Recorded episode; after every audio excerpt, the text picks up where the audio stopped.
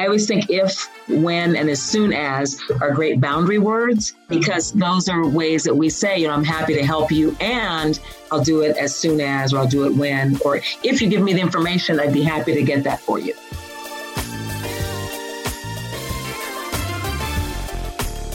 You're listening to the Redefining Wealth podcast with Patrice Washington. In today's episode, I sit down with communication expert Sarita Maybin.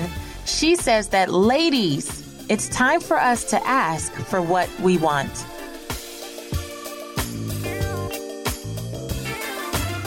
Hey there, this is Patrice Washington from patricewashington.com where we chase purpose, not money. I am so excited to be continuing the Powerful Woman series in honor of Women's History Month. Last week we kicked off with my girl, Maddie James. We talked about the responsibility of influence and my, my, my, the response has been phenomenal. So if you haven't heard that episode, make sure you go back and listen. A big shout out to all my OG listeners and my purpose chasers all over the world. Welcome back, you guys. And for those of you who are brand new, here's what you need to know about us. We are a community that believes that wealth is more than money and material possessions. So here at Redefining Wealth, we believe and we focus on the fact that wealth is all about well-being. And we have six foundational pillars that I always say, I think you need to go all the way back to the initial episodes in late 2017 and get familiar with what those are. But I'm thinking probably upcoming, I'm going to do a refresher so I don't have to keep sending you all the way back. but for now, go all the way back and check those episodes out. I want you to know all about the six pillars. This episode falls into the people pillar. And this is all about how we communicate. And I was so thrilled when I met Sarita at an event last year. She really blew me away. And I was saving her for something special like this Powerful Woman series because I believe that the better we are able to communicate, it is definitely going to help us show up more powerfully in our relationships and get to the wealth that we desire. This episode is for you if you ever find yourself being uncomfortable having those conversations that just require us to get comfortable. I want you to be comfortable being uncomfortable because it's going to just make you so much better in so many areas of your life. And this goes for personally and professionally. Now, before I jump into this episode, I have to thank you so much. I've already been receiving all of your birthday messages. Yes, by the time this episode airs Friday, March 15th will be my birthday. Shout out to all of my March babies out there in particular. I mean, I love everybody, but you know, special place in my heart for fellow March babies. I am turning 38 tomorrow and I couldn't be more thrilled about the journey. I truly am. I'm one of those people who is looking forward to my 40s. Okay. Because I just am. What a great place to be in. I don't have all the insecurities of what people think about me and not being certain of myself and sure of what my purpose is that I had in my early 20s made a lot of money, but didn't have a lot of peace. And to be at a place now where I feel purposeful and peaceful, and I know I'm profitable in what I do every day, like, man, this is a good space to be in. And I appreciate you guys so much for the love that you share and show each and every day. And especially when I meet you in person at all these events. So shout out to you guys and I'm grateful for you.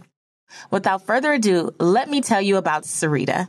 Sarita Maybin is an international speaker, communication expert, and author whose audiences have fun learning how to stay positive, constructively confront tough communication situations, and work together better.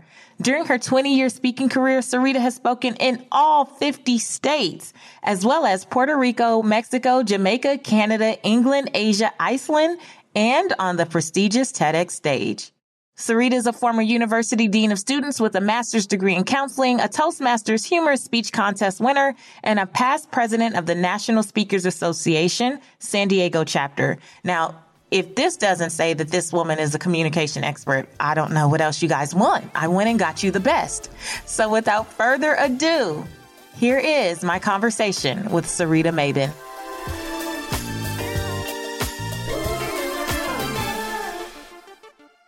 Welcome to the Redefining Wealth podcast, Sarita. Thank you for having me, Patrice. I'm looking forward to our conversation. Well, I have been looking forward to our conversation since meeting you at Black Women's Network last year. I enjoy listening to you and your tips so much. You know, I was texting my brother the whole time because he has a challenge sometimes with uh shout out to Kevin first of all. My little brother. Um, he has a challenge sometimes with just how to deal with his responses to coworkers or other stakeholders, you know, mm-hmm, professionally. Mm-hmm. And so as you were sharing and I read your tips right then and there, I was like, oh my gosh, I need to send this to him immediately. And we've been just sharing it amongst our community. So this is definitely something that I've been looking forward to. And it's funny, even my 11 year old daughter who sat off to the side with me when you were speaking, I ended up having to take her to the restroom and come back. And we sat off to the side. And when an 11 year old is saying, Ooh, that's good then you know that it's a great tip. you know, you're right. That is high praise if you can keep a child's attention and engage them. if she's like, I'm going to have to use this on my sixth grade friends, then you know that this is something that we all need. And the sooner the better. So I want to start with I, you know, I've been doing my research and and reading as much as I could about you and some of the stuff that you've done. And I really enjoyed your TEDx talk. It's official. I've turned into my mother. Thank you. Thank you.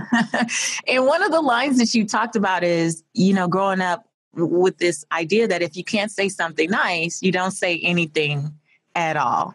But the truth is, sometimes we just have to say what we need to say Yes, yes. We can't subscribe to that kind of childhood quip. So, can you kind of tell us about how you became this uh, communication expert, if you will? Well, you know, I, I, do have to chuckle at the thought of my mother saying, if you can't say something nice, don't say anything at all. Because even as I travel around as a keynote speaker, I, I start out every presentation with that line. And I'm amazed to learn that everyone heard that. and, so, one of the things that struck me as a, as a working person and, and previously working in the university arena is that we could all benefit from more truth tellers and I always feel like sometimes we just keep doing the same things over and over. And people are not telling us, you know, you might want to change this, you might want to tweak that, because they're saying, well, I shouldn't say anything. I always appreciated when I was a supervisor for a number of years, I always appreciated the staff person who would pull my coattails and say, hey, you know, you might want to think about this or you might want to consider that. Because otherwise, how do we even improve? That's such a good point. And I loved the term truth tellers I used to tell people when I was a real estate and mortgage broker, they would say, Your clients are referring people left and right, but their deal didn't even close. You know, like, why would they refer you business? Like, so many people run from telling people the truth or they want to sugarcoat it just way too much instead yep. of getting to what it is. Yes. And I believe that you can tell people the truth and leave them with their dignity intact. Well, you know, and I completely agree, Patrice. Uh, in fact, one of my favorite quotes is a, is a kind of a modification of a popular quote, which is say what you mean, mean what you say, and don't say it mean. So we don't have to crush people in our attempt to, to share the truth. Why is it though, especially I think as women, do we feel like if I tell the truth, I am crushing people? Like, why do those two things have to go together? Right, right. Well, well, you know, and it's interesting because it, to me, it always reminds me of something, you know, that, that I heard years ago, which is that old assertiveness. I call it assertiveness 101. You know, that that whole continuum of, well, I'll do, I just won't say anything, which is really kind of passive, and then we kind of hold things in. We hold things in because we were told to be nice, especially as women, and then we hold it in until we just blow up and explode, and then we go from saying nothing to ugly and I always feel like that middle ground, that assertiveness uh, arena is really the goal to try to, to find a middle ground where we say something before we're before they've gotten on our last nerve. Right. And then you start using these words like, well, you've always and you never. And mm-hmm. like, well, wow, well, wow. Well, why didn't you tell me that before? Because yeah. mm-hmm. you know, mm-hmm. I've just been doing me, you know, not necessarily aware of the fact of how it was impacting you. And I don't yeah. really know that until you tell me. Exactly. Exactly. And you may know, having watched my TEDx talk, you, you may know that I talk about growing up as the bossy big sister and and trying to to say, you know, you better do this or you need to do that. You know what you should do, and how we can change that slightly and, and say, you know, I need you to, or I'd really appreciate, or I would like. And so we can even just make those subtle changes in how we talk to each other and share. Uh, and I think that's kind of a, a good compromise. Yeah, I loved it. You called it instead of a demand, make a request. Yes, exactly, exactly. So I feel like that's maybe for women, especially, uh, a way to say what we need to say and and and not uh, be aggressive or, or bossy. I also liked that you said in the TEDx talk that we need to just ask for what we want. Can you just talk about that? That alone is to me like a whole talk within itself. Ask for what we want we have a long history of being programmed to, you know, be seen and not heard, to be nice and polite, you know, don't make demands. You know, all of that messaging that we've received sometimes keeps us from asking and, and makes us feel like, you know, we're out of line if we're going to ask for something. And I always think my mantra is you don't ask, you don't get. I, feel like uh, we can ask for things by using, you, you know, my top ten phrases. I'm always, uh, I'm always talking about my top ten phrases, and one of my phrases, number five, is would you be willing to? I always feel like we could say to someone, you know, would you be willing to do this? Or would it be possible if we tried that? Or what do you think about? So I think there's ways that we can, as, as a colleague of mine likes to say, we can pull rank when we have no rank to pull. Uh, I think we can still do that and, and do it in a positive way. And this is not just professionally, this is personally too. Yes, yes, exactly. Sometimes our biggest challenges with communication are in our own homes. So when we say ask for what we want, how do you think that connects to a significant other or a child or a parent or a sibling? Like how what are some examples of how that plays out when it's not an email with a coworker, you know? Right, right. Well, you know, I think that's the per- perfect example of trying to pull rank when we have no rank to pull because we're not the boss in any of them. And even our children, you know, we might think we're the boss of them, but they respond much better if we give them a vote. I always say it's about giving the other person a vote. But if we say, you know, would you be willing to let me know if you're going to be coming home late uh, from school or saying to the husband, you know, would it be possible to help out with some things we need to get ready for the family visit? Or and, I, and I've got that on the brain uh, with family coming in town in another couple weeks. So asking, you know, would it be possible to, or could you do this, or would you be willing to?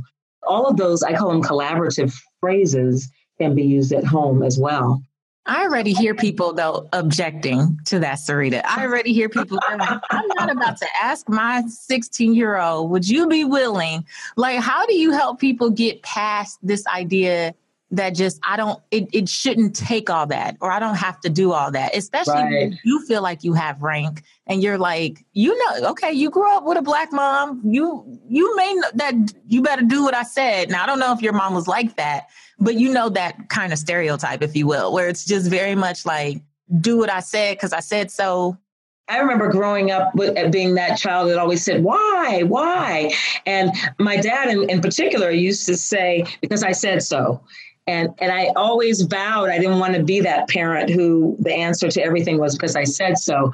But one of the things, my daughter is grown and, and she's uh, now 26, which I can't even believe. Wow. Uh, but um, I remember that when she was a teenager, sometimes I would ask the question, but I'd work in a choice.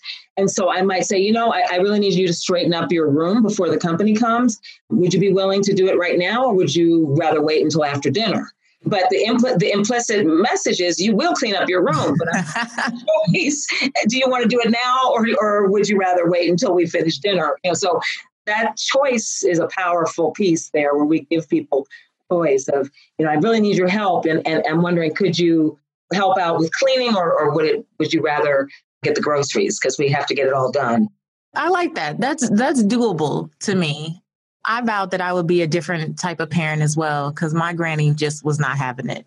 just, just wasn't having it. But with my daughter, I've even learned that when I do give her context, and I know this is another big parenting thing where people are like, I don't think I have to do all that. Well, I've learned that when I do give her context, if she understands the bigger picture, she complies. Like she just is like, oh, okay, I see why this kind of fits in to the mm-hmm. bigger scheme of things and I found it has made it. I mean, she's only 11, so I know people are like, you haven't even gotten to the teen years and all this. But, you know, I've seen people who've gone through it through and through with elementary school kids. So, yes, yes. Well, well, you know, Patrice, it's funny that you uh, talk about the 11 year old versus teenagers. I, I have this kind of warped theory. Maybe it's not so warped, but I have this theory that really there's no difference between the 11 year old, the teenager, and the coworker at work. I think everybody wants to know context. I love I think that's a great word that you use because I think, for example, if we're working on a project, say at work, and we've got all these things to do, we're on deadline. You know, we might even say to a coworker, you know, we really have to get a lot done by Friday, and you know, I'm willing to go ahead and do this and this. You know, what do you? Which parts of this do you think you could help out with? So you're still giving them choice. You're providing the big picture context, and you're giving them a vote by asking which part could you help with. So it's the same. I find it kind of amusing that the same strategies that we would use with the 11 year old or the teenager uh, also work with our, our coworkers. I like that. I actually got a question from my Purpose Chasers group. That's the private community that I have for like the die-hard podcast listeners. And Leslie asked, what's the best way to address a staff member who is awesome at what they do, but they have no clue at how their personality comes off as a whole. Like they just talk way too much. Mm-hmm. So it's mm-hmm. not about actually getting them engaged in doing the work, but there's still something that you feel like you have to say. Well, you know, I, I always think that we can give feedback and, and focus on the positive rather than the negative. So, for example, instead of saying, you know, you just talk way too much, that would obviously be the ugly version mm-hmm. where we would crush them, and we probably would not want to say that. But we could say, you know, I really enjoy the work you do, and I think we could get some good input from the coworkers as well. I'd love for you to make an effort to solicit other people's thoughts or you know, do some listening sessions to hear what other people have to say or uh, give other people a chance to share their ideas as well. There's ways that we can say what we want them to accomplish versus saying what you're doing is bad.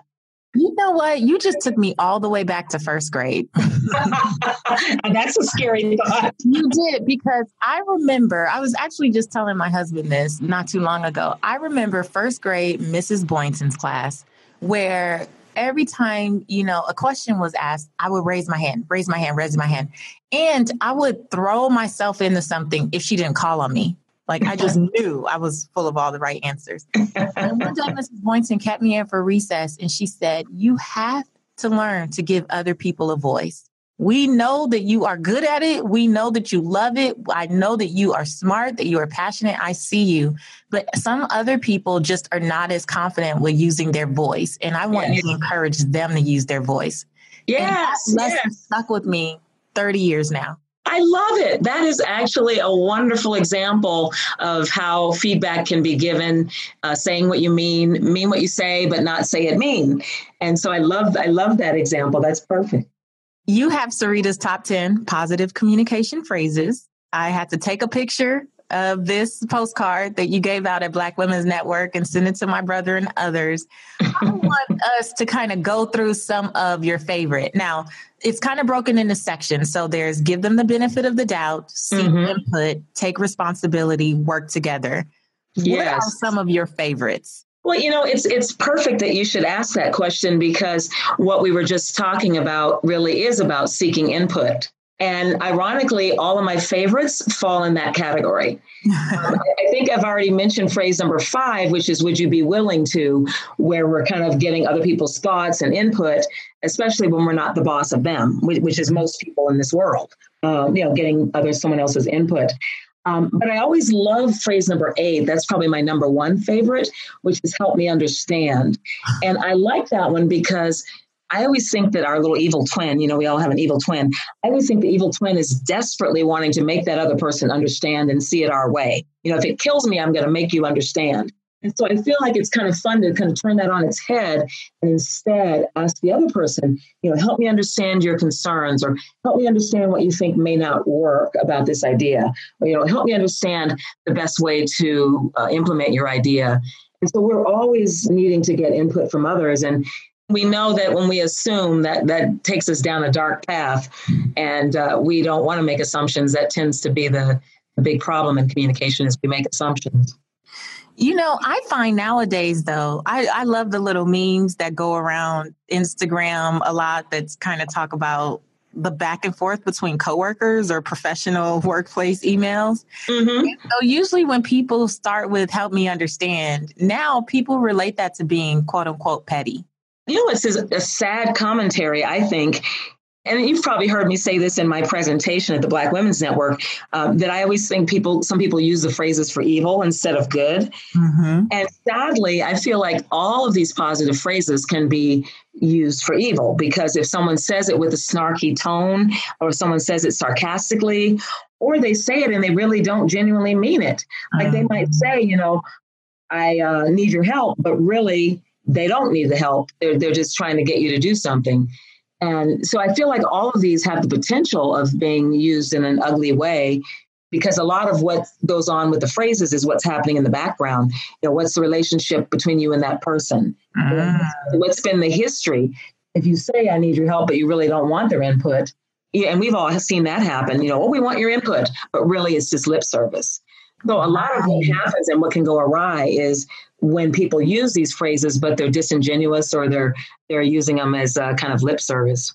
Oh, that is so good. And taking into account the history as well is really, really good. So if people have had kind of a contentious, contentious relationship with someone, then trying to use this phrase tomorrow could it not work because of that? Or how can you kind of ease into shifting your communication if there has been quite a bit of tension in the past? What a great question because sometimes it takes a minute to undo past misunderstandings and past contentiousness in, in relationships. And we might even have to say you know again drawing on the top 10 phrases uh, my, one of my favorites i use a lot is number four which is take responsibility and and to say you know i'm concerned that in the past we've had some misunderstandings and i would love to figure out a way that we can you know communicate more effectively or uh, be a little more open or uh, be more collaborative or whatever it is we want to be more of you know going forward. Mm, that's a good idea. I think that's really going to help mm-hmm. because you know we may we may start out with the best of intentions but that looking at the history and what the relationship has been you know, you can't blame someone who's like, I don't trust it. yeah, yeah. Especially if their past experience with you or with the situation is one of mistrust. Eh, you know, it's it's going to take a minute for them to change that perspective. Yeah. I really like number one, which was what will it take? At the end of the day, I am just always trying to get to the results.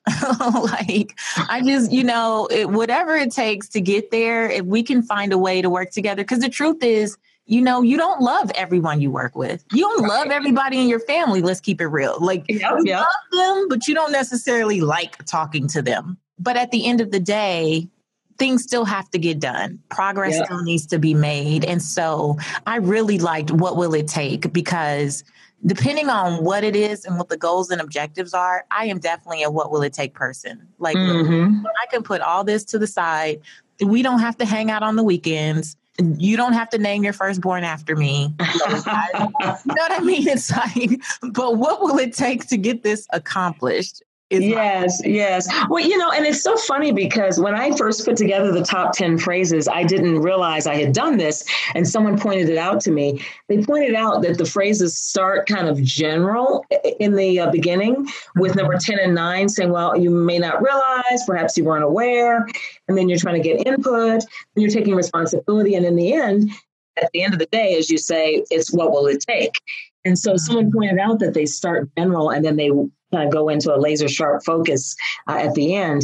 And, and I think sometimes we use phrase number one when we're at our wits' end, when we've tried everything else and it's not working, and we have to say, you know, what will it take to get your cooperation on this project, or what will it take to get your help around the house, or what will it take to get your uh, your input? So whatever whatever the issue is, at the end of the day, that you're right. That's what we want to know. What will it take to get you on board? Yeah. Do you find that this works, this style of communication works much better in verbal form or in written form? Because I think sometimes things can still be misunderstood via email. Mm-hmm. I like to just get on the phone and talk to people, but I realize that a lot of people are not confrontational. I don't see it as confrontation, but but I guess that's also, you know, a whole framing thing or perspective thing. You know, I'm always struck by how misunderstood things can be via email. And, and, and in fact, I, um, I've been doing a new t- uh, speaking topic the last couple years based on the request of some clients. They said, you know, Sarita, you're talking about communication, but we're all on email right now. We're all texting. and uh, how do you how does that change communication? So I've been I've, I've been doing a topic called how to maintain high touch relationships in high tech times. And one of the things that I share is three clues that you should choose to pick up the phone instead of email or text. And the, the three clues that I share, I think, might be relevant to what we're talking about. Um, and the first one is a sensitive subject. When there's a sensitive subject, um, meaning there might be some issues that don't need to be in an email, or secondly, when there's a um, conflict. You know, people try to solve world peace via email, which does not really work. Right. Third, and thirdly, when there's a back and forth, I, I use the rule of three. When there's been a, a need for clarification, when you've gone back and forth at least three times, uh, and when there's sensitive subjects and when there's a conflict. I love that. I know when it's time for me to pick up the phone, Sarita, because I, I get what they call Twitter fingers. what is the Twitter fingers? That sounds interesting. Twitter fingers are when you are like starting to type really fast and hard. oh. you're like, oh, okay. Like you've made up in your mind that this this is ridiculous. Mm-hmm. So rather than do that and send something out into, you know, cyberspace that I cannot get back, I yes. take a moment close my phone or, you know, get away from that email for the moment and then take a few steps back, breathe, whatever, walk the dog, come back. And then I'm like, I, I decide whether I need to just call them. Yes, yes. to call them. Yeah, and it sounds like it sounds like you use the age old strategy of going, taking a walk, taking some deep breaths, count to ten, you know, all of that before you go back and decide what you need to do to communicate the best way. Yeah, because by the time I do decide to call, I don't want to call in the midst of like, you know, steam coming out of my ears or, yes, you know, yes. with the furrowed brow. Cause you, I mean, let's face it, when, when something like that comes across via text or email or whatever, you, we all have this face that we make. Mm-hmm. face. Yeah. You're like, what? What is that? you know, mine kind of inc- includes like tilting my head to the side. I have one eye closed my lip is all kind of up in the corner on one side. I know the face, right? Yep. Yep. So when that face happens, it's like, nah, you probably shouldn't. You probably need to take a moment um, and and then come back to that. And within a timely matter, you can't like leave it alone because usually I find that if you take too long to address it, once they've hit send, they feel like it's good or what I said is what I said. And so yeah, exactly. come back to it three weeks later, like, you know, because then that's just weird. So well, and you know, and that's that is the, the, one of the weird things about the email is it's not in real time. And so we someone may say something and then that time lapse, we're always trying to read into that. Why didn't they respond? It's been two days. What are they thinking? You know, this you know, can be read into all of that as well. Uh, one thing I one thing I kind of share uh, a lot, which I enjoy um, doing with emails. I always joke about how you know we do a spell check, but we should probably do a please and thank you check. Mm. And one of the uh, one of the things I always do when I do an email is I go look back and see, okay, does this email sound harsh? What can I do to make it sound more personable? Maybe I need to say and get back to me by five. Say, can you please get back to me by five o'clock? Thank you so much. So there's ways to soften the email because it, without some of the, the little soft edges, it really could come across as harsh in, in, the, uh, in the email. So I, I actually call that put some sugar on it. yeah, yeah. So whenever we hire, my COO Gwendolyn laughs about this all the time. You know, whenever we bring on new team members, I also have to remind them that they're an extension of me. Mm-hmm. so just because you're trying to get direct into the point, you still represent my brand. If they send an email and get an email response that this is an extension of me. And so I remind them to like double check and put some sugar on it. Like if Yes, exactly. And so I like the please and thank you for sure.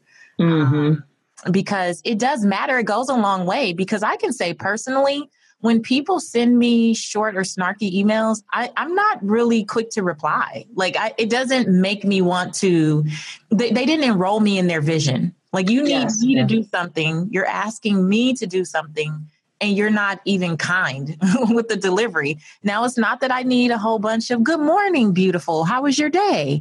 Tell right. me about it's not that. Uh, you can still be direct, but honor, you can still honor the space in the process. Just create a space that's respectful You know, mm-hmm. we can, and I will reciprocate, but I don't like when people make quick requests of me and they don't even acknowledge that they they want their lack of planning to now become my emergency. Yeah, exactly, exactly.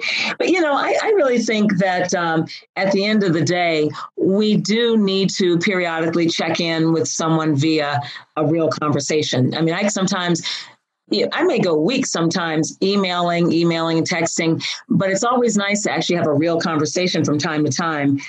Just you know, make sure we're having a, a real time relationship. Yeah, I agree.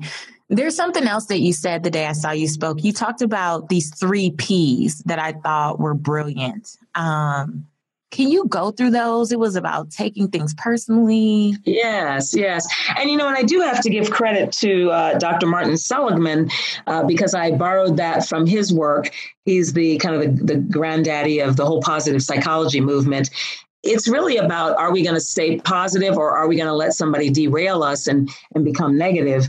and the first one, you're right, is not taking things personally. The second P is realizing it's not permanent.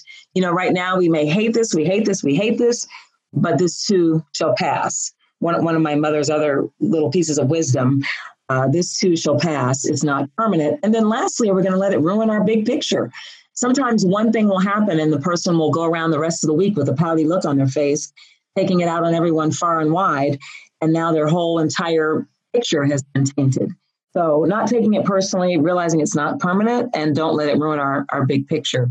And I think that's a great way to, to keep a, a proper perspective, even as we're dealing with challenges and, and people who get on our nerves. right. And that and that's what I really connect to that is it going to matter in the big picture? I connect that to the what will it take? Mm-hmm. Because, you know, depending on who it is, again, we don't always have a choice mm-hmm. in who we work with. And I'm like, the big picture is this project or this deal that I'm working on is 30 days. You know, mm-hmm. it's 45 yeah. days, it's two weeks, it's whatever. Like in the big picture, I want to do a great job and get my check. like, right, right. That's, you know, or close my deal or do whatever. So if that includes having to deal with someone who has a personality that is less than desirable to me, the big picture is it's not permanent and I know what the end result is. And I'm not going to take it personally because this is probably how they show up with everyone. And that's right. Most yeah. people yeah. allow it because I think going back to the beginning, you know, if you don't have anything nice to say, you don't say anything at all. And so they've been allowed to do this for 30, 40, 50 years. Yeah. You know, I'm just a innocent bystander. Well, you know, and, and the funny thing is, we tend to be quick to make other people's problems our problem. So someone comes in and they're saying, "Oh, awful, I had an awful weekend," and "Oh, I can't believe," it. and they're just basically venting and whining. And so then we take that on and decide that we're going to let it ruin our day. And and so I think sometimes when people are having issues, we have to remember, you know, when I can empathize, I can listen to them, I can sympathize. Uh, you know, but I don't have to take that on and, and take it personally. And and I always think that it's, it's, a wonderful quote. Someone said that when people make a comment or they act a negative way, it says more about who they are than we than who we are. Right. Tim Storey, who was on the podcast last year, said, just because you're in a drama, you don't have to be dramatic. And so we have this saying, care, I don't bring on, which means when people do bring you drama, or some conversation that you don't necessarily want to be a part of, you don't mm-hmm. have to engage. Like you can literally just, oh, okay. you know, yep. unless exactly. you go over your head, you don't have to participate at all. Participation is a choice. Mm-hmm. Exactly. Exactly. So at the end of the day, we, we have to decide: Are we going to, as I always like to say, are we going to be the person who brightens the room when they come in the room, or are we going to be the person who brightens the room when we leave the room? So we decide how we're going to show up. Oh, that's good. I haven't I've heard that before, I believe, but not in a long time. And yeah. uh, thanks for that reminder. I definitely want to be the person who brightens the room when I walk in. Mm-hmm. Yeah, that is that's the goal. If people have a sigh of relief when I leave, like that is, yeah, that would be a bummer. I think that would be a real bummer to be that person. Well, I think the biggest bummer is being married to that person or like being someone who has to deal with that or you make a choice to deal with that all day. Like I I don't know what it would feel like to be super excited every time my kid left or my husband left or that's like a whole nother thing and i'm sure a lot of people are dealing with it um, i had one lady back in the day uh, you know i was speaking to a group of women and a, a, lot of the young women were talking about they couldn't wait to get married and, and a woman finally raised her hand and she's like listen i'm here trying to learn what to do after i get divorced because i can't wait to get divorced. And everybody was like whoa Wow. Wow. Well, you know, it's interesting because I speak to a, at a, a, fair amount of places where they have negativity. I mean, I love speaking at conferences and doing keynotes, and that's probably my favorite. But I feel for the people that work in those places where they're sent to a mandatory negativity workshop. They're told, you know, you all need to get fixed. You got a bad attitude. And one of the things that strikes me is that when I'm in those kind of places or talking to people who are in situations that are negative, we have to acknowledge the fact that they aren't going to be able to change these certain people, whether it be their husband, their wife, or their coworker, but they can choose to counteract it by spending time with positive people. And so finding some things that they can do that are positive outlets to almost counteract the negative, to neutralize it in some ways, is probably the better, more doable strategy. Um, you know, finding some positive outlets and things you enjoy. You know, I'm a gym person. I love going to Zumba.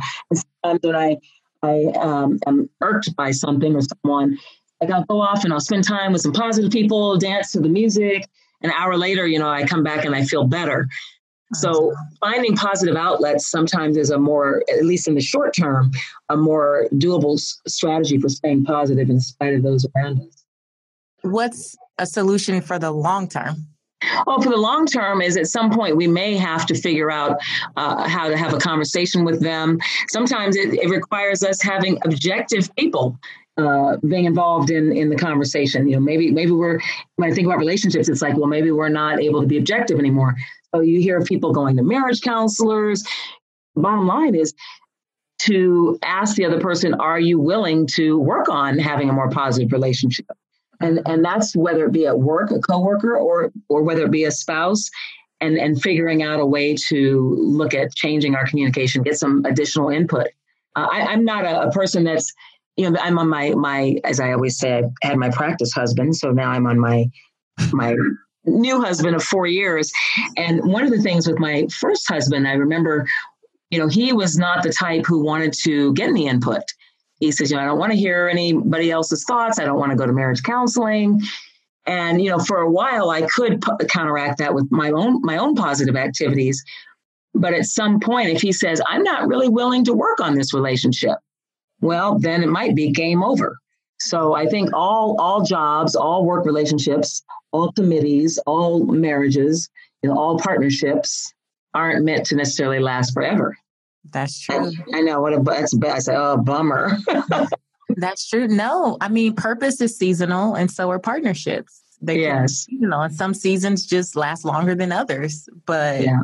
you know, knowing that is a possibility, because I, uh, to your point, I sometimes I think people feel that they're broken. Like, mm-hmm. why can't I make this relationship work? Why can't I make this venture, this partnership, this whatever work? And sometimes we do have to accept that it takes more than just you mm-hmm. right, to make it work. And if other people are not willing, we had an episode about boundaries. Mm-hmm. You know, if other people are not willing to respect uh, those boundaries that keep you healthy and safe, mm-hmm. at some point you have to accept that that might not be the right place, you know, department, relationship, whatever for you. That's right. And you know, it's it's interesting because I love the fact that you bring up boundaries because I think sometimes we do have to say we do have to set boundaries. And we do have to say I'm willing to do this for you if you can help me with this or I'm willing to do this for you as soon as I finish what I'm working on. I would say it's if, as soon as, and when. Uh, because we have to sometimes say, I, would be happy to do that for you when I'm done with this, or I'd be happy to go with you there as soon as I finish whatever. So I always think if, when, and as soon as are great boundary words mm. because those are ways that we say, you know, I'm happy to help you and I'll do it as soon as, or I'll do it when, or if you give me the information, I'd be happy to get that for you. We need to use those boundary setting words, I call them, in order to uh, have people not just run roughshod over us. Right. Right. And again, make their lack of planning possibly your emergency. That's right. That's right. You know, um, and I think too that uh, we were talking about the top 10 phrases, and, and I was talking about the history. I think we can kind of talk about that here uh, as well. Is you know what's the history? Have they completely disregarded your request when you say I need your help, or you know I would appreciate, you know, would you be willing to? And the answer is always no, no, no, no. Then it, the question becomes, you know, I'm concerned that uh, you're not willing to put the effort in, or I'm concerned that you haven't been willing to help. You know, I'm wondering what we can do to resolve that. Mm, I love that. I love how it kind of flows just like from one section to the other again. I think it's I think it's great. I'm actually going to put these in the show notes if that's okay. Oh yeah, that's great. Yeah, that'll be good. And make sure that people know. So you have some ways to start these emails and start these conversations fresh. Um, mm-hmm. Um, Sarita, before I let you go, what we do at the end of every episode is I ask redefining wealth rapid wisdom questions. And so I'm going to ask you four things and just tell us the first thing that comes to mind. Oh, okay, great. How do you define success? I think enjoying what you do and making a difference. Mm-hmm. How do you define wealth in three words or less? Feeling that you have enough for yourself and enough to share with others. Sarita, that was a lot of words. Three words or less. Oh. enough self others. we got you. What's one book that has redefined how you see wealth? That's an interesting question. I'll have to think about that one for a minute. Let me ponder that. And we'll come back to that one. As they say on Family Feud, pass, I'll come back. you, well, you are my first pass which is okay. It's funny. The audience doesn't know, but I have edited out like four minutes of thinking for like in the past where people are thinking about it. But you're the first to actually negotiate a pass. So I will allow that. Um, the next one is fill in the blank. My name is, and for me, the truth about wealth is. Okay. Uh, my name is Sarita. And for me, the truth about wealth is that it is possible. Yes, indeed. Okay. What's one book that has redefined how you see wealth? I would choose to say the book Lean In by Sheryl Sandberg, the COO of Facebook. Mm-hmm. Um, because she talks about women in particular and how sometimes we opt out and that we should lean in and go full out, play full out, because otherwise, the things we might have for us, we may miss them if we don't play full out and lean in to every opportunity. Love it. I love it. Sarita, thank you so much for being here. I think that you are going to save a lot of jobs this year in 2019. Maybe even some relationships along the way. right. Definitely relationships, jobs, friendships, a lot of things where we we just get to ask for what we want. And we that, that's right. That's right. Do it with dignity and without being mean and without being bossy. But if we use the right language, and have the right intentions behind the words that we select that we really can get folks to cooperate with us. No, I, I think so. And I, I, think that's the goal. And and if I might put in a plug before we go, we were talking about the please and thank you. And, and I, actually talked about that in my monthly, what do you say, communique, which is my monthly e newsletter. Mm-hmm. And um, if people are interested, they can actually text Sarita Talk to 22828 and they immediately go on the email list. And as a result of that, they get an automatic uh, PDF with 50 phrases for all occasions.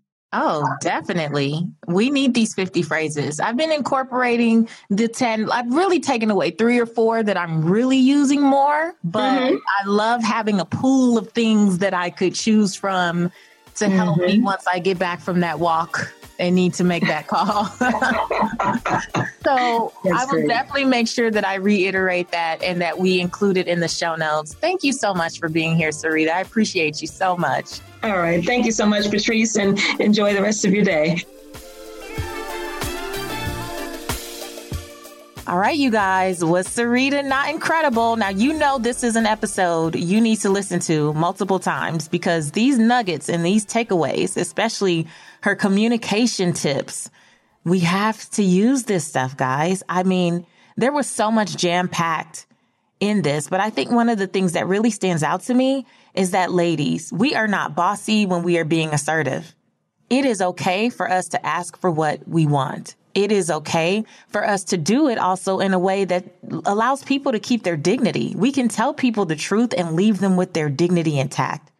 And the thought of denying and betraying who we are in order to make somebody else feel comfortable all the time, that's just not going to work. That whole, if you can't say something nice, don't say anything at all, that doesn't work anymore. We have to be able to stand in our truth. That's a part of what being a powerful woman is. And so I'm going to keep working on all of these tips, you know, that Sarita gave us and really remembering not to take things personally, remembering that nothing is permanent and not allowing things to ruin the big picture. I would love to hear from you. And it's funny. I had to incorporate this just the other day, just the other night.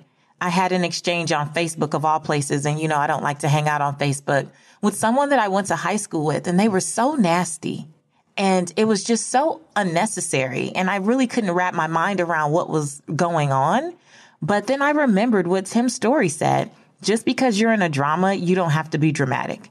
And participating in other people's drama or negativity is a choice. So I would love to hear from you because this is going to come up. I guarantee you now that you've heard this, you are responsible. you are responsible. So now that you've heard this episode, I know that there are going to be plenty of opportunities for you to put Sarita's tips in place. So please let us know how you have put it in place. Share what your aha moments are. Share that big, audacious, scary, bold thing that you are going to do, that conversation that you are going to have because of being empowered by this conversation. I would love to cheer you on and continue to encourage you. So find me in social media, Seek Wisdom PCW. I will be tagging Sarita. Come to my Instagram page, show her some love, uh, and let us know how you felt about the episode. Now, as usual, I want you to go live your life's purpose, find fulfillment, and earn more without ever chasing money. Talk to you later.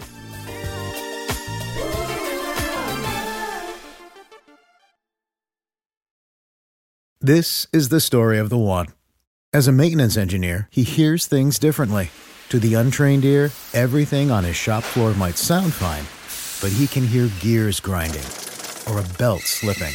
So he steps in to fix the problem at hand before it gets out of hand. And he knows Grainger's got the right product he needs to get the job done, which is music to his ears. Call, clickgrainger.com, or just stop by. Granger, for the ones who get it done. When you visit Arizona, time is measured in moments, not minutes. Like the moment you see the Grand Canyon for the first time. Visit a new state of mind. Learn more at hereyouareaz.com.